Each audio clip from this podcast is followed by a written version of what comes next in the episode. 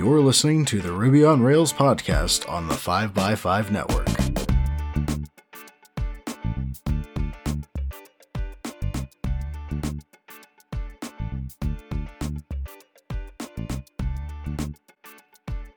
You're listening to episode 270, and I'm your host, Brittany Martin. Ken Collins is a staff engineer at Custom Ink, focusing on DevOps and e commerce architecture and emerging opportunities. He lives near Norfolk, Virginia, and organizes the area's Ruby user group. He's the previous author of the SQL Server Adapter for Active Record. He is a huge Minitest and Rails Simple Solutions advocate. Welcome to the show, Ken. Thank you very much for having me, Brittany. How are you doing? Oh, I'm doing quite well. I'm so thrilled to have you. Great. Also, we pronounce it as Norfolk, so it's no L in there. It's just Norfolk. Oh, noted. Okay. I'm already being educated, and we're just at the top of the episode. so, Ken, can you please tell us the tale of how you became a developer? Well, let's see. I've uh, had a long career that mostly started off in advertising and design. Uh, I'd say I'm about 10 years into my programming career now, but that was only after maybe a short stint as a marketing director at an e commerce company. And um, yeah, I think uh, I love programming. I love being empowered to come up with solutions that feel like they're quality to you and out in production from start to finish. So, our listeners might be familiar with the brand, but can you tell us the backstory on Custom Ink? Yeah, Custom Ink is located in Fairfax. They're I think they're about the third company I've worked for that uh, during my programming career, and just what an amazing place. We basically do T-shirts, but it's much more than that. It's a lot of custom apparel, and it's interesting because we're a very big company, and there's a lot of things to engineer at this company. Uh, I would say, uh, I remember one time being at a meetup that was hosted by AWS, and they had T-shirts to give out, and of course they gave out T-shirts that were bought through us, and they describe Custom Ink as the AWS for T-shirts. And there's a lot of logistics that go around when taking an order, getting it printed, and getting it out the door. And um, I've loved working for Custom Ink. I love the engineering that we do here. It's a great place. What is the day in the life of a Custom Ink developer? Do you work on a specific team? And I assume that everyone who's working at Custom Ink probably has excellent T-shirt collections.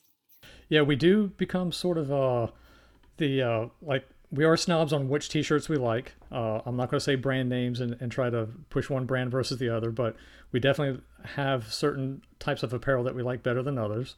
Um, there are different fire teams though. Like there's half of the company that's sorted around being operational. That might have to do with the logistics of how shirts are ordered, uh, what distribution centers they go to, to all types of sort of um, uh, things that go automated on the printing and the production of the shirts.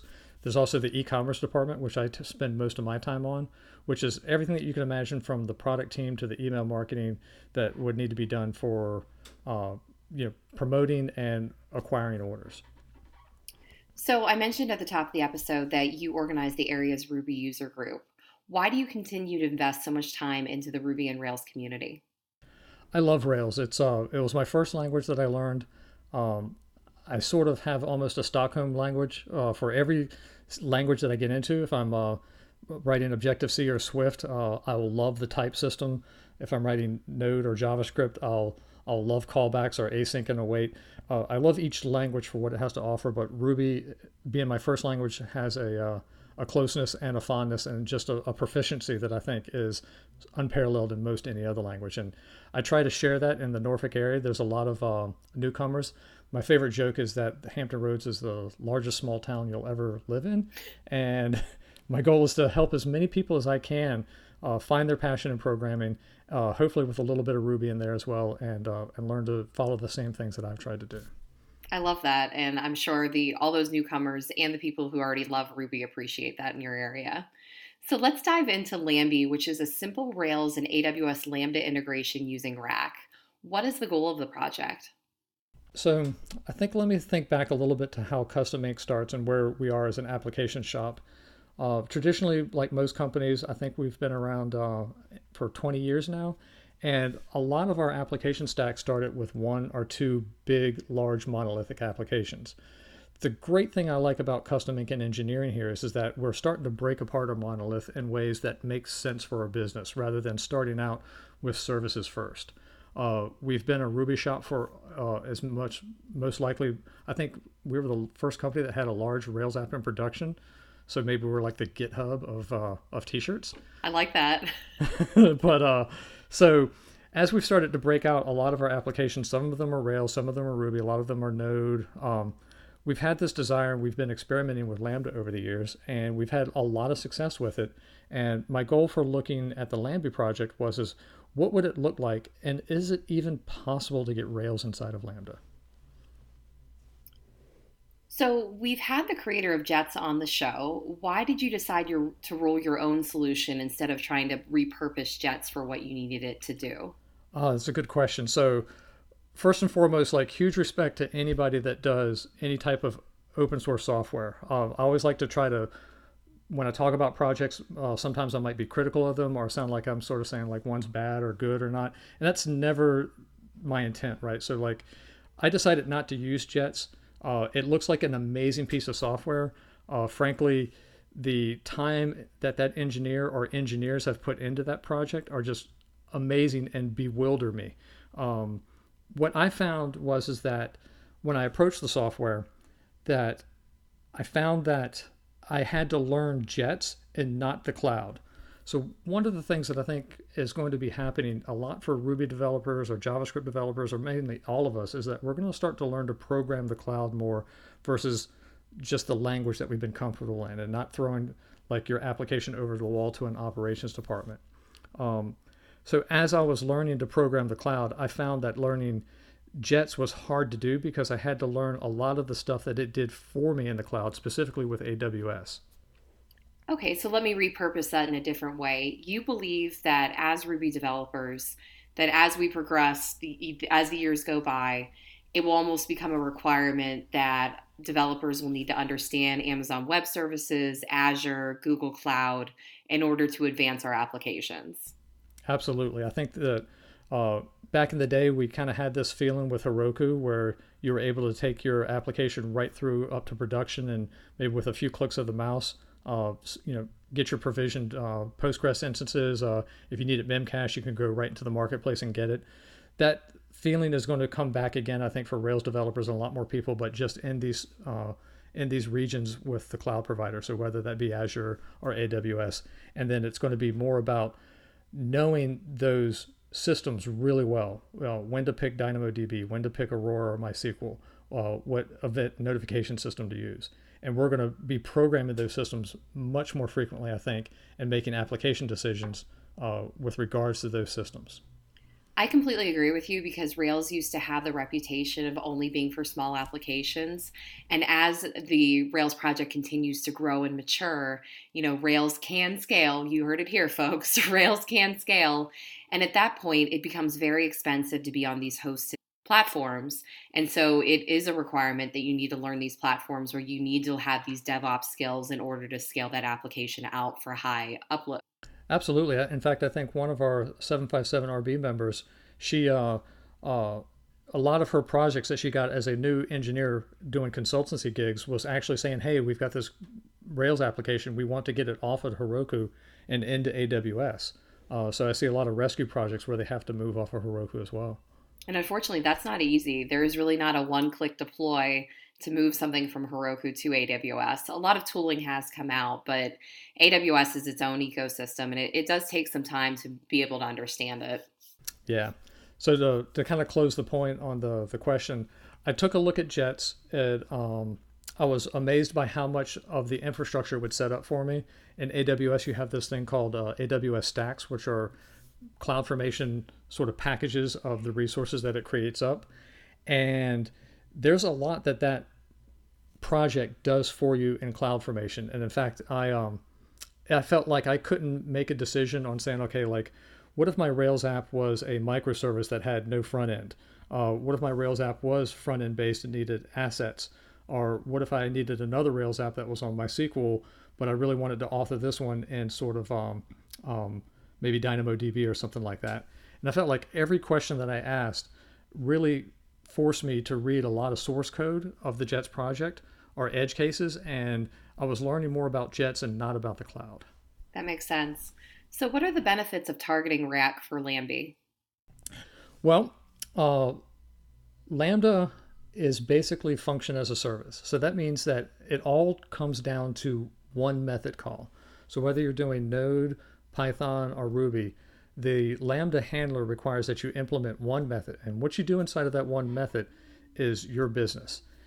It occurred to me that um, thankfully, due to some people at AWS that shared projects uh, on how to get Sinatra apps running on uh, the new Ruby runtimes, that rack is that one single highline point of where you can interface with your with your Rails app. And most engineers that have played around with Rails, like you'll go into the Rails console, and there's like you can type in app or helper dot. Your application is available in the console. You can send it messages, you can send it routes, and that config.ru file that's at the root of it on how it allows, say, passenger or other uh, uh, HTTP runtimes to interface with it all boils down to one rack method. So I, I took some time, I learned that, and basically that's what sort of spawned the Lamby project was uh, just focusing on that one method, that rack integration. So how are you using Lamby at Custom Ink? So we haven't started using it at Custom Ink for production apps yet. Basically, the project came to maturity about maybe about four or five weeks ago. So it's very much in its infant stages. What we're looking to do is to find which part of our application structures that we'd like to move from EC2 onto Lambda. Uh, we have success with Lambda, and I think the the thing that we really want to use Lamby for is our new projects that feel like they're a good fit.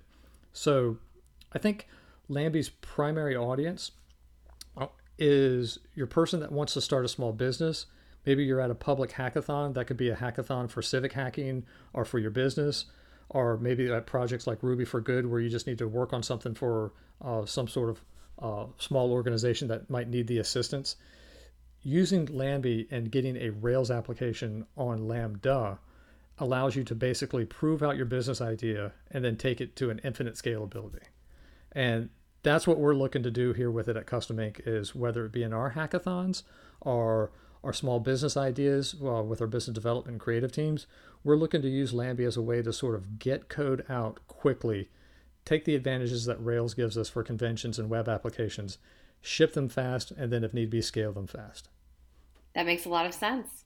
We're going to take a short break to hear a word from our sponsor. OSCON has been ground zero to find out what you need to be in the know about the open source community for 20 years. Because software development now is essentially open source, we've expanded the OSCON program focus to examine what is driving software development forward today. Unlike other conferences, we cover open source projects no matter their origin or affiliation. Our program solely focuses on projects in areas of innovation, including AI, infrastructure, blockchain, edge computing, architecture, and emerging languages. You'll hear from industry heavyweights like Holden Karau from Google, Rupa Dachere from CodeChix, Julien Simon from AWS, and Allison McCauley from Unblock Future. You'll have a chance to network with experts and peers at many of the events OSCON offers, including author book signings, speed networking, Ignite OSCON, and our Better Together Diversity Networking Lunch. Prices start at just $9.25 when you register before April 19th. Listeners to the Ruby on Rails podcast can get 25% off most passes to OSCON when you go to oscon.com slash ruby and use the code RUBY20 during registration. Thank you to OSCON for sponsoring the show.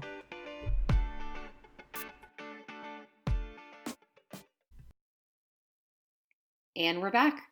So, Ken, were there any hurdles that you had to overcome as you built out Lamby? Yeah, I think the general idea is knowing where to stop writing code. Um, I've always liked writing open source projects where I try to solve one small problem. And with Lamby, that problem was just trying to figure out where and how much code I should write, or basically how not to become sort of jets in a way. Uh, basically, I stopped writing code at the rack integration. So the cool thing that I like is, is that the integrate your new or existing Rails app within Lamby, you have to write one file at the root of your project called app.rb, and essentially it might have a half a dozen or a dozen lines of code in that, and technically that's the integration point. Um, so that challenge of just knowing where to stop and then pick up after that is write the documentation for people on which edge cases they might hit after that. I agree. Documentation is always the hardest part, I feel, in releasing an open source project. So I give you a lot of props for doing that. Lamby is very well written. So, um, with the arrival of Rails 6 really any minute, uh, have you tested Lamby against Rails 6? And if not, what is your upgrade plan? I have not. Uh, I'm really excited about Rails 6 because I hear it has incredible benchmarks on it. But the um, I have successfully used Lamby with uh, uh, a large internal project as a proof of concept where I migrated it over to Lamby, and that was a Rails 5 project. And because Rack doesn't change, I don't suspect there's anything that's going to break. The the integration layer is so small. Uh, the concerns that would break something are less about Rails and it's more about the Rack specification. So um, I would be more worried if you were using Rack uh, in ways that I haven't anticipated. So maybe with WebSockets or something like that. But uh, as far as Rails versions go, uh, old or new, uh, Lamby should work just fine. That's excellent. So I saw on the project page that you're utilizing GitHub projects to manage Lamby, which I think is fantastic because we really could see uh, you working towards an MVP. So how can our listeners get started with using Lamby, contributing to it? That's a great point. So I'm not done with the. Uh, what I'd like to do is to take the all the documentation that's on GitHub and it's filed in issues right now and move them over to a new product website uh, that basically allows people to know what the gem is, how to install it, and then in a way that's more sort of familiar than just going through GitHub issues and reading what looks like comments, uh, documentation, and just put those up on the product site. So if people want to get started with it, uh, the README right at the root of the project is a great place to do that. Uh, I try to break out the documentation from links on that and really you can get up and running with Lamby, uh, assuming your Rails project is uh, portable to AWS, i.e., I've taken on no responsibility for figuring out how you run Postgres or MySQL or anything like that. Uh, but assuming you write like a, a, basic Rails app, it only takes maybe about a half an hour or so to get started. That's great. I have a application that I maintain at work that would be the perfect candidate for this, so I'm definitely going to be giving it a try. That would be great. So I have to end it with this why mini tests? Uh, well, um, um, when I was a new engineer and I was learning how to write code,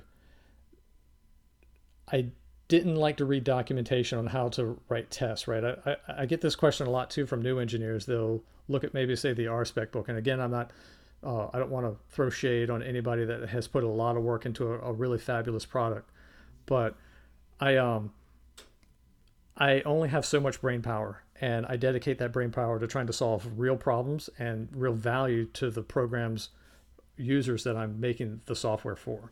So um, I've I've just not been a fan of uh, of anything complicated. I think a, a, good friend of mine on the Rails core team at one time, Sean Griffin, he told me that um, you know we have this thing in program we call dry, don't repeat yourself, and it's easy in all places of software, including some test frameworks, to where you can make things so dry they chafe. And my goal is to not be clever when it comes to testing. I like that perspective. So, Ken, how can our listeners follow what you are up to? Well, the Lamby project's on GitHub. It's under uh, custom inks domain, so you could search for Lamby. Uh, that might get some good Google results. But I think if you just went to uh, github.com slash custom ink, uh, slash Lamby, L A M B Y. Uh, the project is there. Uh, take a look at it, file an issue, ask me questions. If you feel like you can help out with maybe some of our generator code that we'd like to do for the application setup, that would be great. Great. And how can our listeners follow you on Twitter and GitHub? Uh, I'm at Metaskills on pretty much everything from Xbox to Twitter and GitHub. So M E T A S K I L L S. Link all of that up in the show notes. Thank you for all of your work on Lamby, Ken.